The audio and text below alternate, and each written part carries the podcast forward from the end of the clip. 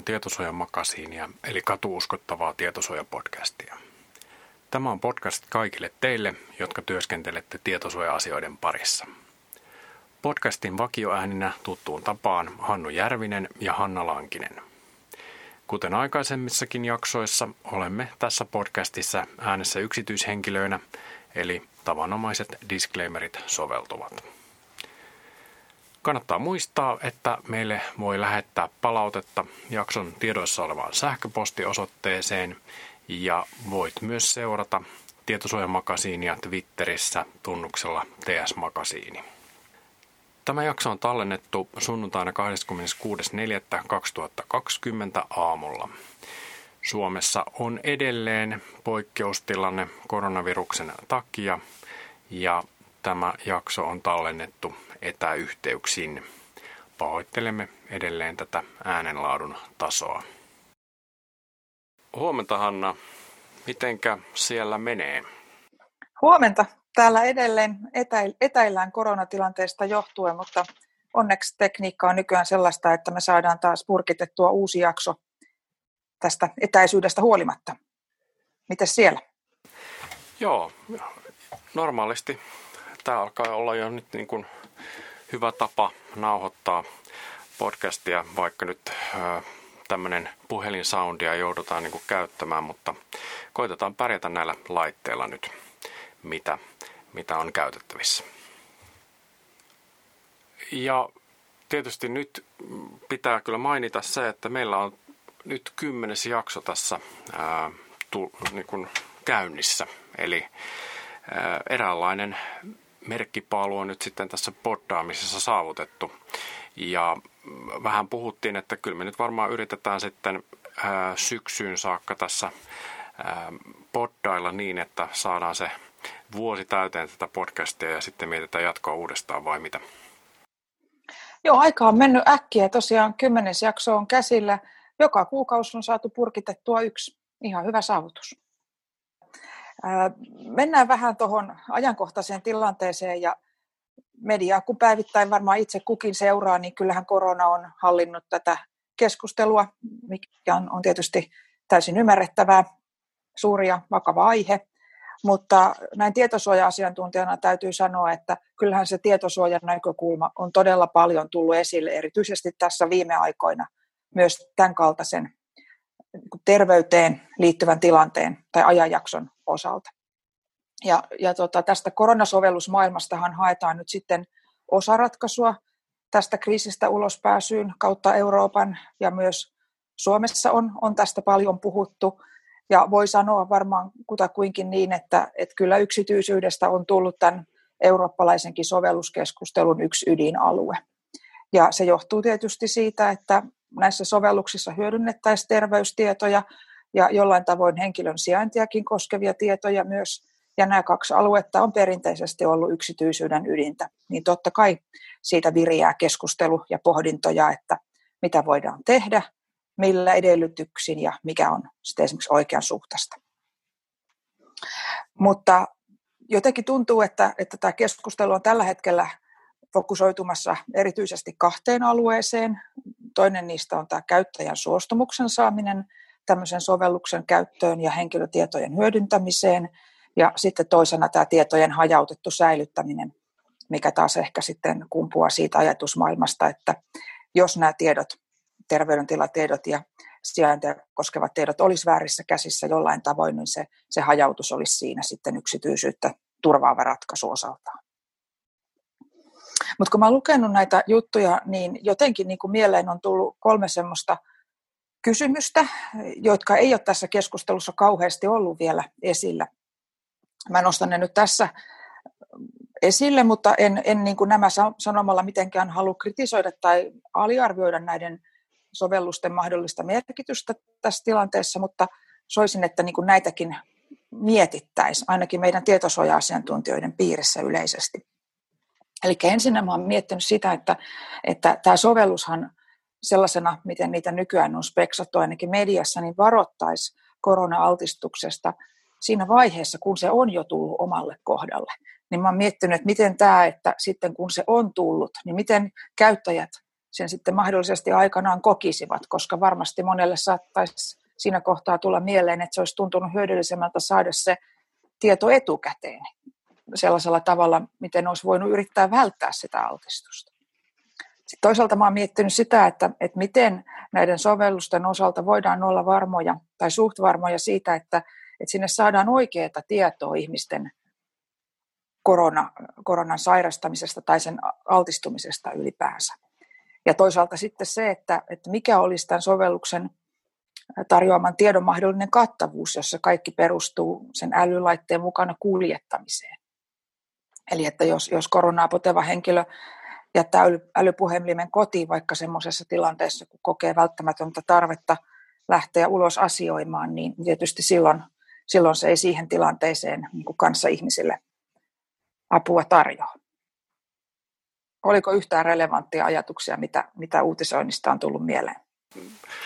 Tässä tietysti itsekin seuraa sitä, että äh, miten tämä niin kuin Suomessa tämä etenee tämä asia ja, ja tota, äh, koska Euroopassa monet maat ovat jo vähän ehkä pidemmällä tässä näin ja sovelluksia otetaan käyttöön, mutta nyt huomasin tässä juuri tällä viikolla, että, että valtioneuvosto, valtioneuvoston tiedotteessa oli tästä maininta, että tätä sovellusta edelleen harkitaan käyttöön ja, ja tota, voi olla, että kun seuraavan kerran kokoonnumme tietosuojamakasiinin pariin, niin, niin, niin meillä on sitten jo jonkinlainen ratkaisu arvioitavana ja voidaan sitten miettiä, miettiä sen tietosuojavaikutuksia vielä sitten ihan konkreettisen esimerkin avulla.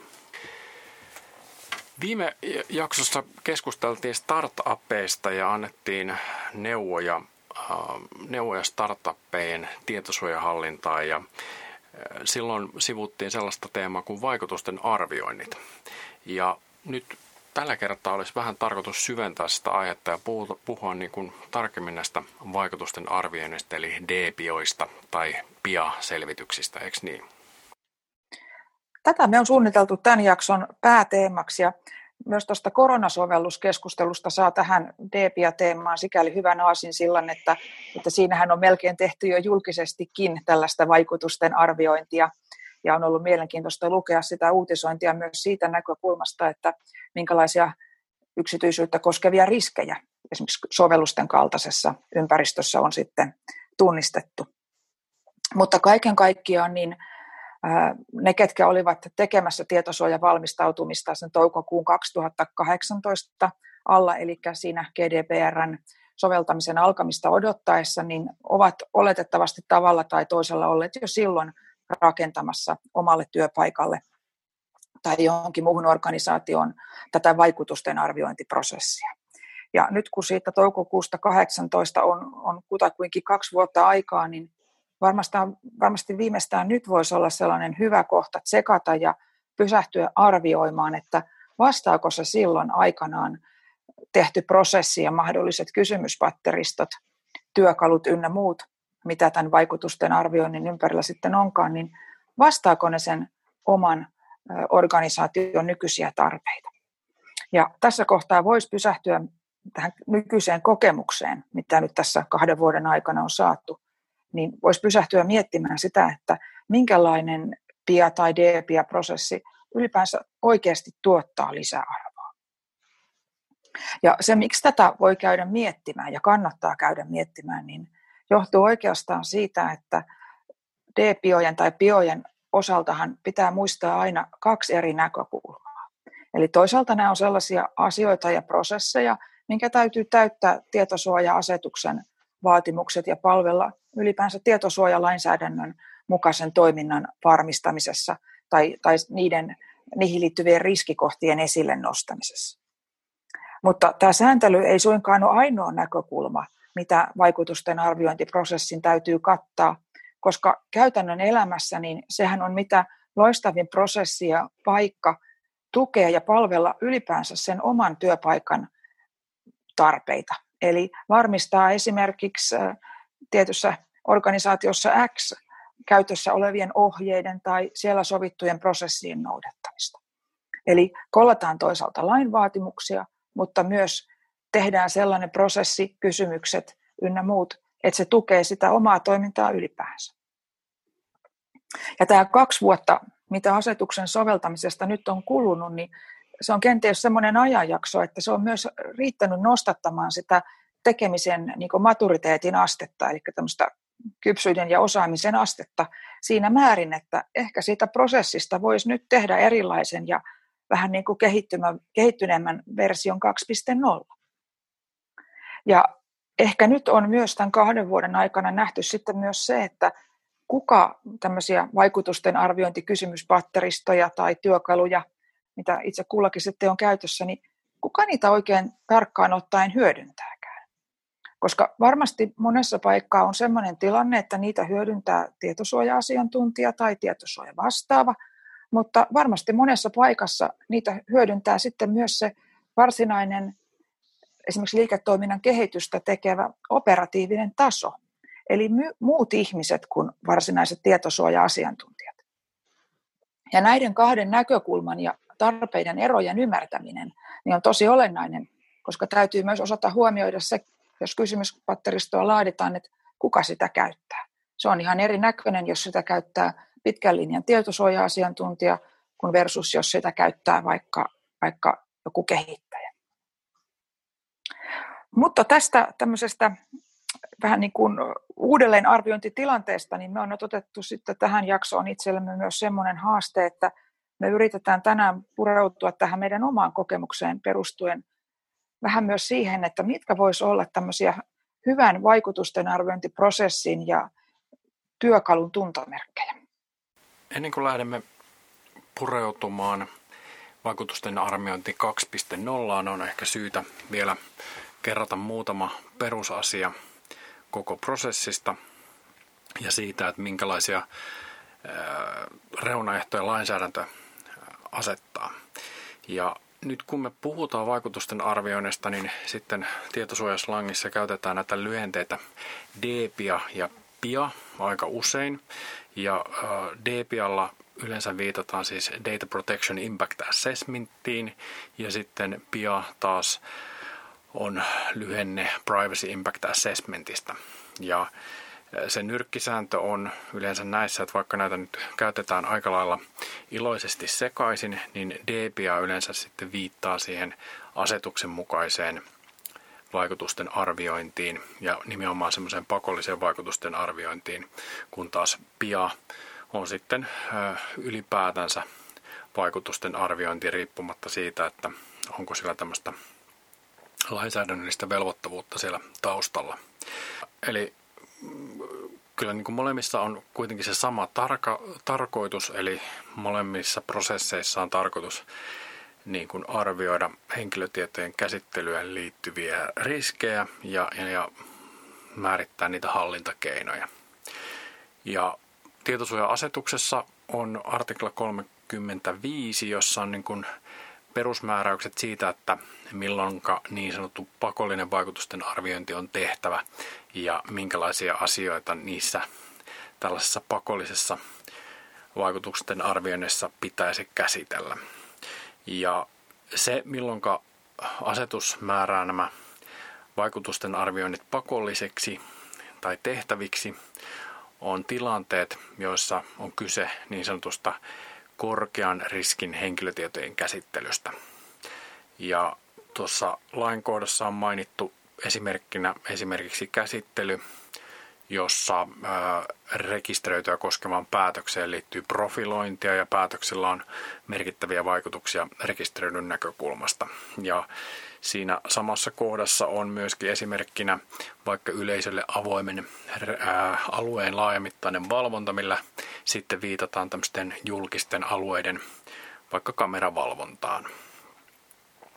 Ja sitten lisää esimerkkejä siitä, että milloinka on kyse juuri korkeariskin tilanteista ja siitä, että milloin tämmöinen vaikutusten arviointi on pakko tehdä, löytyy sitten viranomaisten ohjeesta, eli puhutaan Working Party 29 vaikutusten arviointeja koskevaa ohje, koskevasta ohjeesta.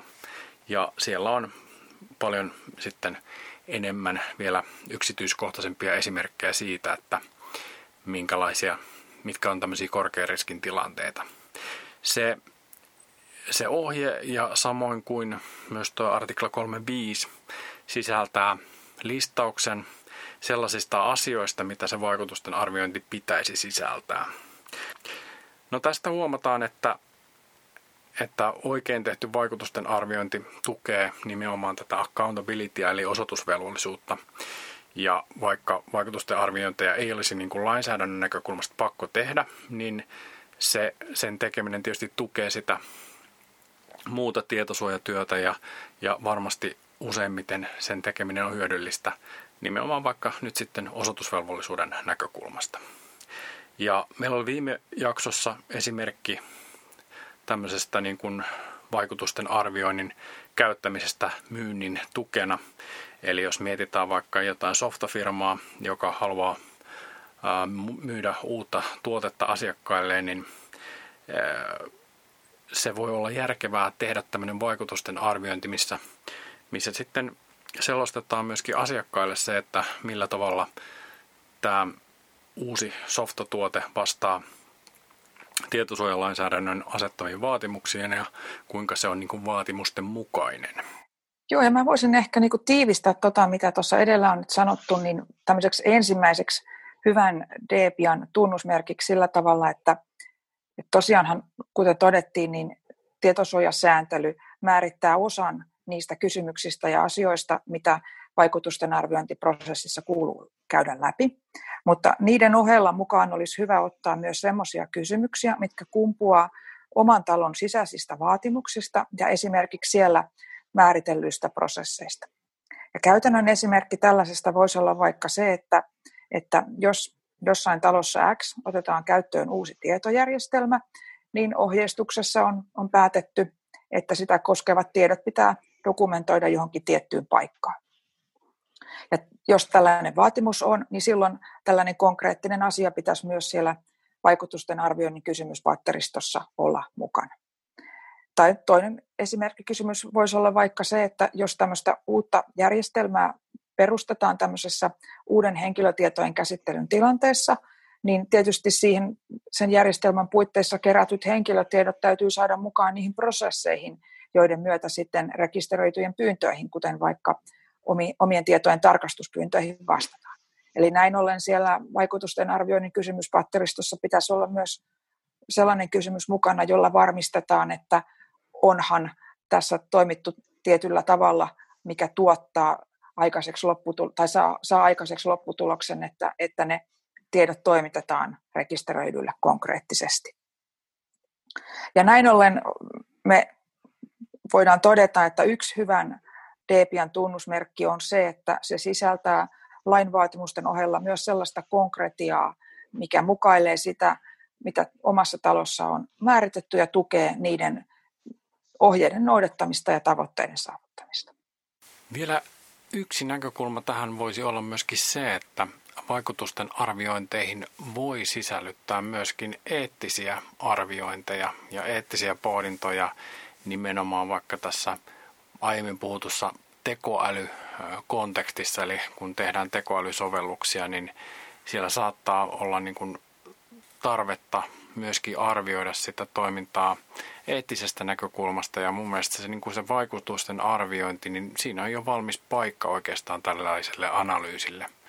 Ja tämä kannattaa pitää mielessä varsinkin, jos, jos yhtiön tai yrityksen toiminta liittyy tällaisiin aiheisiin.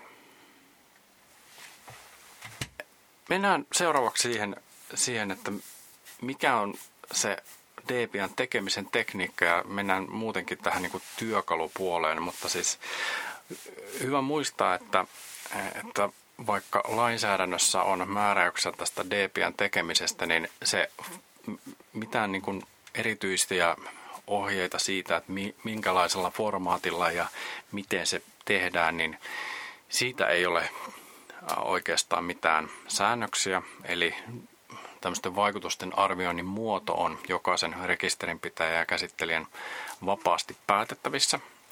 Toki tuossa aiemmin mainitussa Euro- viranomaisohjeistuksessa on sitten niin kuin, ö, esimerkkejä vaikka niistä kysymyksistä, mitä olisi aina hyvä käsitellä ja, ja tota, listaus, tämmöinen listaus siitä, että miten se kannattaisi se vaikutusten arviointi juoksuttaa, mutta periaatteessa niin kuin kynä ja paperi riittää, riittää tämän vaikutusten arvioinnin tekemiseen, mutta, mutta entistä useammin niin, organisaatiot käyttää erilaisia DBA-työkaluja tai Excel-pohjia ja, ja tällaisia, koska ne tietysti helpottaa sitä ää, tämmöistä järjestelmällistä läpikäyntiä ja, ja tekee niistä ää, vaikutusten arvioinnista myöskin vähän niin kuin yhteismitallisia.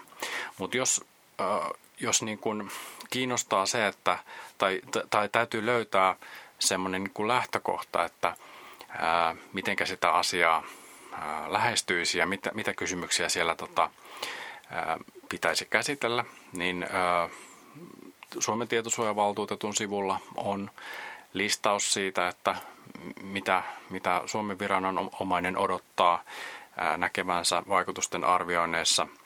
Mutta sitten jos oikein ha- hakee tämmöisiä niin kuin malleja tai templaatteja, niin yksi hyvä esimerkki voisi olla vaikka toi UK tietosuojaviranomaisen ICOn tota, tämmöinen Privacy Impact tai Data Protection Impact Assessment Template. Se on semmoinen kahdeksan sivun ää, tota, mallidokumentti, jossa on sitten laitettu nämä keskeiset kysymykset ja, ja opastettu siinä, siinä, että minkälaisia asioita siinä haetaan, niin näistä voi hakea hyvin mallia siihen omaan, omaan vaikutusten, arviointi, vaikutusten arviointitemplaatin tekemiseen. Ja sitten mä mietin tota, niin kuin softan tai työkalun merkitystä tässä vaikutusten arviointien kokonaisuudessa, niin sehän on ehdottomasti sanottava ääneen, että minkäänlainen niin kuin softa-investointi ei ole itseisarvo tällä saralla. Eli niin kuin Hannu sanoi, niin sen voi tehdä kynällä ja paperilla varsin hyvin ja saada aikaiseksi lopputuloksen, mikä on täysin tietosuoja-asetuksen mukainen. Enkä usko, että viranomaiset myöskään niin kuin voi edellyttää minkäänlaisen softan käyttämistä, eli se, se ruutupaperille kynällä tehty versio periaatteessa on täysin validi. Mutta tämä on kuitenkin kaiken kaikkiaan aluetta, missä tosi paljon on työkaluja tarjolla. Ja jos lähtee vaikka yhtään googlaamaan sanalla DPIA Tool tai PIA Tool, niin näkee heti, että jo pelkästään eurooppalaisilla markkinoilla on tarjolla kymmeniä, ellei jopa satoja työkaluja tähän asiaan. Mutta se, mikä minua on kiinnostunut jo pitkään, on oikeastaan se, että voiko ostamalla kuitenkaan saada käyttöön itselle optimaalista työkalua. Eli väistämättä ollaan tilanteessa, missä, missä niin kuin mikään softa ei pysty tarjoamaan niin kuin kunkin rekisterinpitäjä organisaation omista tarpeista niin kuin tuotettuja vaatimuksia valmiina. Eli nämä tarjolla olevat työkalut sisältää kyllä lainsäädännön vaatimuksia kysymysten muotoon puettuna esimerkiksi, mutta varmasti lähtötilanteessa ollaan yleensä siinä, että jos sinne kysymyspatteristoon halutaan tuoda nimenomaan tietyn tahon omasta toiminnasta tulevia kysymyksiä, niin ne on sinne erikseen sitten sisällytettävä ja räätälöitävä. Ja näin ollen toisena tämmöisenä hyvän DPA-prosessin ja työkalun tunnusmerkkinä voidaan sanoa se, että, että sen mahdollisesti hankittavan softan pitäisi olla helposti muokattavissa esimerkiksi näiden kysymyspatteristojen osalta. Joo, ja tietysti jos, jos niin kuin harkitsee tämmöistä työkalu, työkalua, niin kannattaa varmasti äh, ainakin vilkaista Ranskan tietosuojaviranomaisen KNILin äh, tämmöinen softapohjainen äh, työkalu, mikä on mun mielestä ollut jo muutaman vuoden nyt sitten tota, saatavilla tuolla verkossa heidän kotisivuillaan, mutta nyt kun tässä testailen sitä tätä jaksoa varten, niin siellä on itse asiassa jo suomenkielinen käännöskin siitä hyvin pitkälle siitä softasta ja, ja sen voi omalle koneelle ladata. Ja, ja siellä on nyt ihan tämä toiminnallisuus, mitä, mitä nyt sitten niin kuin viranomaisetkin edellyttää, eli jokaisesta tai, tai sinne voi niin kuin luoda oman projektin ja, ja sitten tota, kuvata. Siellä on tämmöisiä auttavia kysymyksiä, eli, eli pitää kuvata vaikka se henkilötieteen käsittelyn niin kuin, tilanne ja, ja myöskin sitten se työkalu mahdollistaa tämän riskien arvioinnin tekemisen. Siellä on malliriskejä ja, ja erilaisia tota, skenaarioita, mitä voi hyödyntää suoraan siitä työkalusta. Ja lopputulos on sitten se, että, että siitä työkalusta saa sitten tulostettua ihan tämmöisiä jopa tietynlaisia graafeja, graafisia esityksiä sitten siitä vaikutusten arvioinnin lopputuloksesta ja niistä riskeistä ja sitten myöskin tämmöisen niin kuin toimenpidesuunnitelman. Eli, eli suoraan tämmöinen niin kuin task list sitten sen, sen niin kuin, siihen käytännön tekemiseen. Ja tämä on niin kuin yksi työkalu ja, ja ilmainen tällainen. Ja mikä ehkä niin kuin hauskinta on se, että, että kun puhutaan tästä muokattavuudesta, niin, niin tota, tämän ää, työkalun lähdekoodi on saatavilla GitHubista vapaasti. Eli, eli tota, jos aikaa ja intoa riittää ja, ja teknistä osaamista, niin käsittääkseni sitä työkalua voi sitten lähteä itse muokkailemaan ja, ja tota, koodaamaan uusiksi ja, ja myöskin sen perusteella asentaa tuonne omaan ympäristöön sitten siitä tämmöisen niin kuin, ää, ää, tämmöisen niin kuin laajemman kokonaisuuden. Eli, eli tota, ihan mielenkiintoinen konsepti täältä viranomaispuolelta ja, ja tota, mm, hyvä tämmöinen referenssikeissi keissi, tai re, referenssityökalu, varsinkin jos harkitsee tämmöisiä kaupallisia vaihtoehtoja. Mä kompaan Hannua täysin tässä. Ja mä tuossa yritin miettiä myös sitä, että jos sit mietitään, että toisaalta vaihtoehtona on käyttää pelkkää niin sanotusti kynää ja paperia tässä versus hankkia jotain softaa tai, tai hyödyntää työkalua, niin tietysti yksi niin kuin softan tai työkalun käyttöä vahvasti niin kuin puoltava tekijä on sitten tämä raportointikyvykkyys. Eli mä sanoisin näin, että raportoinnin ja seurannan näkökulma on näissä vaikutusten arvioinneissa yleisesti ottaen hyvin tärkeä. Eli paitsi tietysti, että tietosuoja-asetus edellyttää aina kunkin yksittäisen henkilötietojen käsittelykokonaisuuden arvioimista, niin käytännön elämässähän ollaan hyvin usein siinä tilanteessa, että paitsi että halutaan ymmärtää yksittäisiä asioita, niin halutaan ymmärtää sitä kokonaistilaa, mitä vaikka tietyssä yrityksessä suoritettava henkilötietojen käsittely aiheuttaa tai tuo. Eli mä sanoisin näin, että, että rekisterin pitäjällä niin paitsi tietosuoja-asiantuntijat, niin varmasti myös organisaation johto ja mahdollisesti jotkin, jotkin muutkin funktiot, niin oletettavasti haluaa ymmärtää kokonaiskuvaa siitä, että minkälaisia bioja ja debioja vaikka kalenterivuoden mittaan on tehty ja millaista kokonaisriskitasoa siinä omassa toiminnassa henkilötietojen käsittelyyn mahdollisesti liittyy. Eli riskit tietysti pyritään mahdollisuuksien mukaan mitikoimaan, mutta jos tämmöistä jäännösriskiä jää, niin silloin varmasti on laajempaa kiinnostusta siihen, että millaisissa kohdissa sitä riskiä on, minkä laatusta ja minkä suurusta se riski on. Ja silloin jonkinlainen sellainen niin kuin, softan tuottama raportointi ja tilastointikyvykkyys, mikä kuvaa tätä kokonaiskuvaa, niin on varmasti erittäin arvokas ja kiinnostava.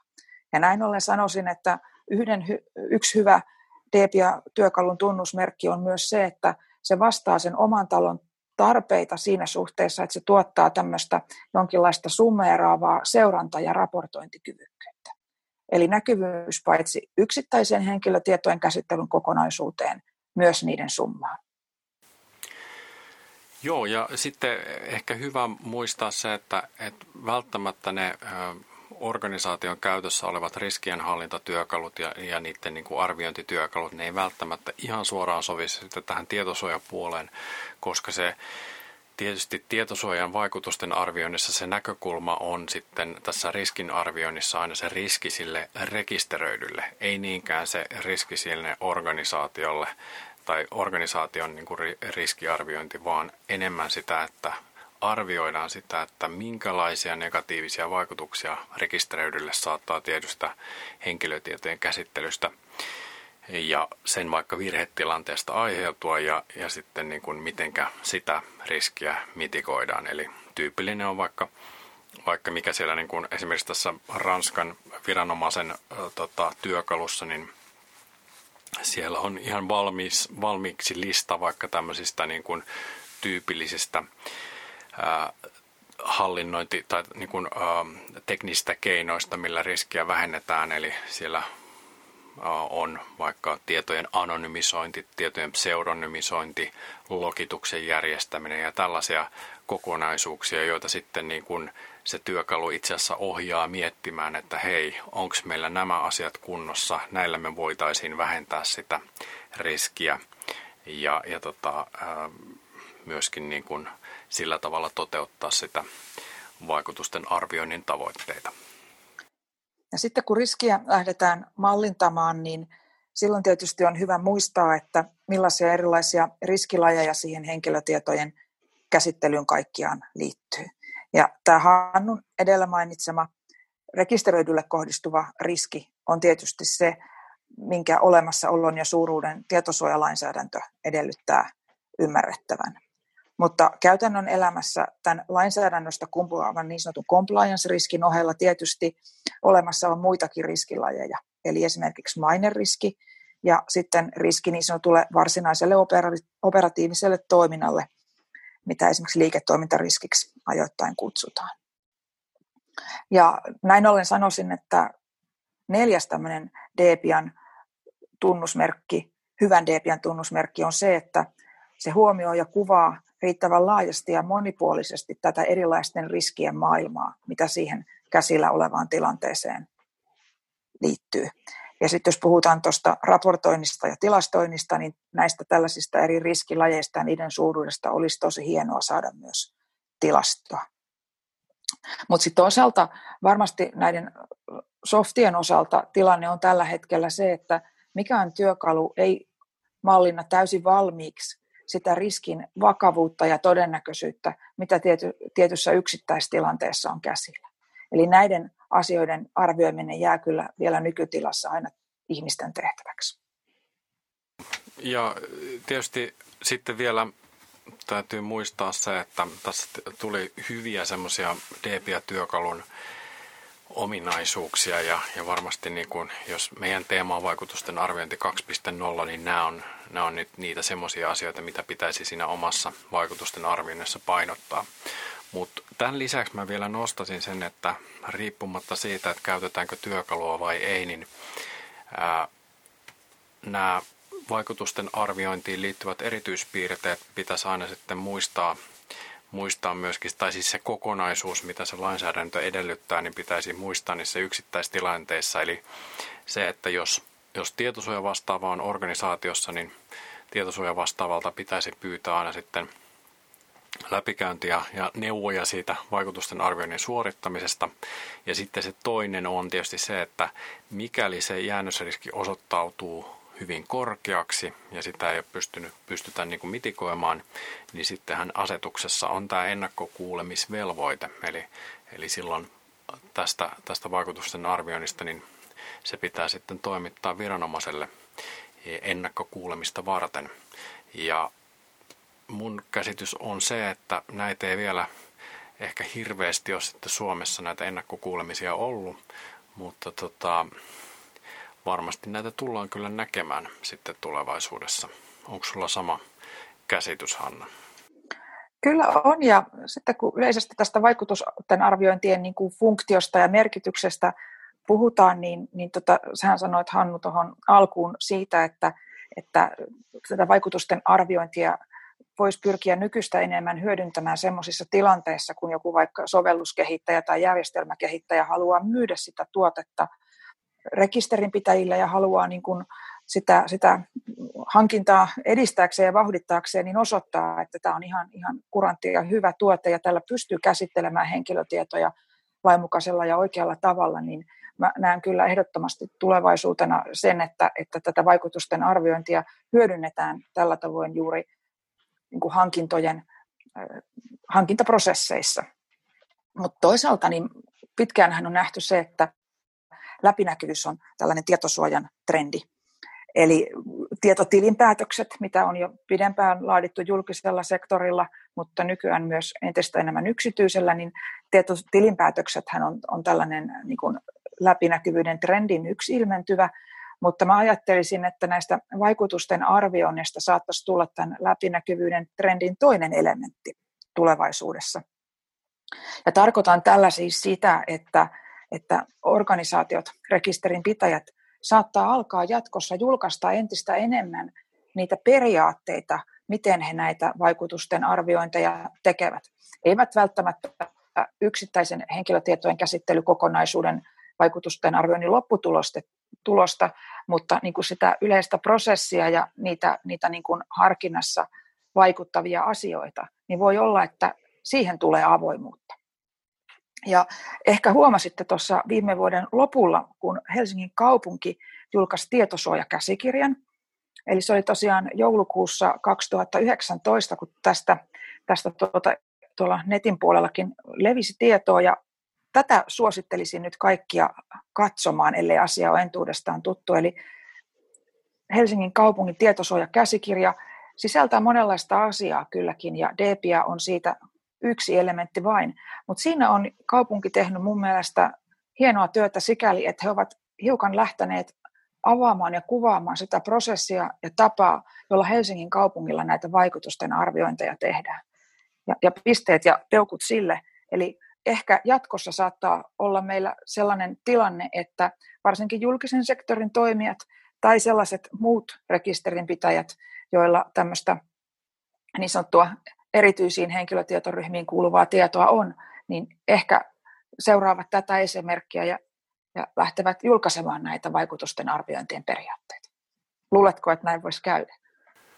Joo, tämä on kyllä mielenkiintoinen konsepti, koska tota, e, eihän se niin lainsäädäntö edellytä niiden vaikutusten arviointien julkaisemista, mutta, mutta kuten totesit, niin, niin tämä tietty läpinäkyvyys, niin, niin se on kyllä varmasti kasvava trendi trendi ja, ja tota, varmasti tulemme näkemään samanlaisia ulostuloja tässä tota, muiltakin organisaatioilta.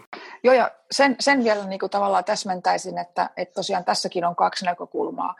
Että yksittäisten vaikutusten arviointien tulosten julkaiseminen, mitä ei ehkä, ehkä niin kuin kovin herkästi lähdetä eikä tarvitse lähteä tekemään, mutta sitten toisaalta se, että siinä käytettävien prosessien ja periaatteiden julkaiseminen – mikä ei siis kerro mistään yksittäisestä vaikutusten arvioinnin lopputuloksesta, niin näiden kahden välillä kannattaa ehkä niin kuin tehdä ero. Mites tota, oliko tämä Helsingin kaupungin paperi niin sun tämän viikon suositus vai löytyykö sinulta myöskin jotain muuta suositeltavaa kuulijoillemme? No kyllä löytyy.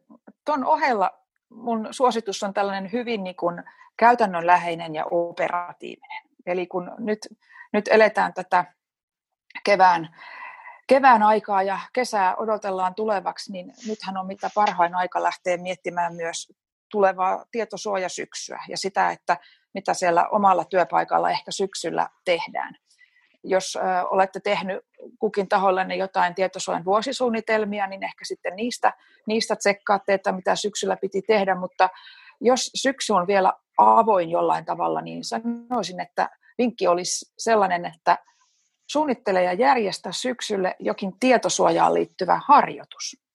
Eli, eli tota, kaikkihan on varmasti laatunut tahollaan ohjeita ja kouluttanut henkilökuntaa ja piirtänyt prosessikuvia, mutta tämmöinen käytännön harjoitus niin on sitten erittäin hyvä tapa mitata ja testata, että toimiiko vastuunjako ja määritetyt roolitukset, toimiiko prosessit, muistaako ihmiset ohjeita ja koulutuksia ja osaako ne toimia niiden mukaisesti ja miten esimerkiksi niin kuin kriisiviestintä toimii.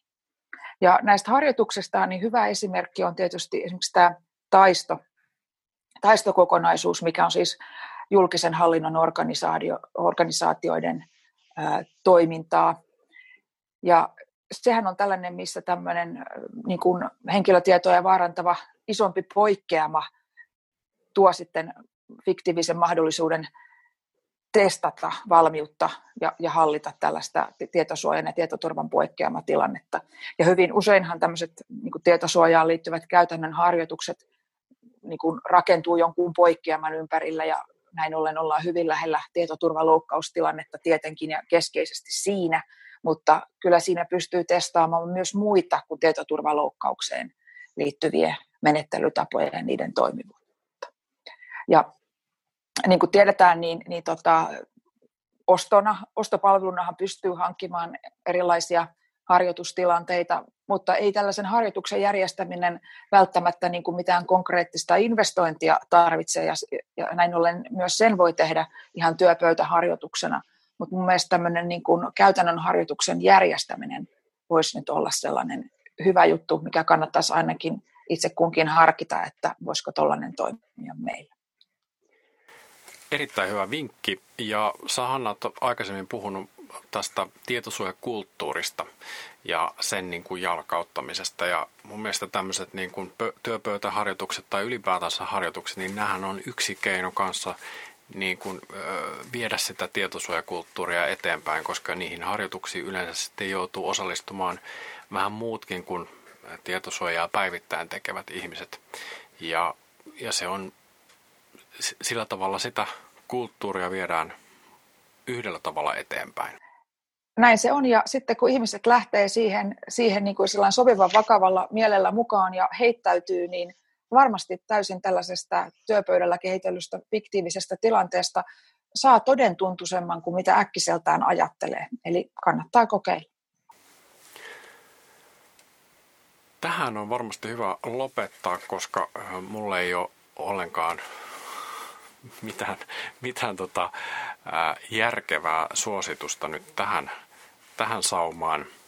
Olen tyhjentänyt edellisissä jaksoissa koko suosituspankkini, mutta varmasti tässä kyllä ideoita herää ja palataan näihin suosituksiinkin sitten ensi jaksossa.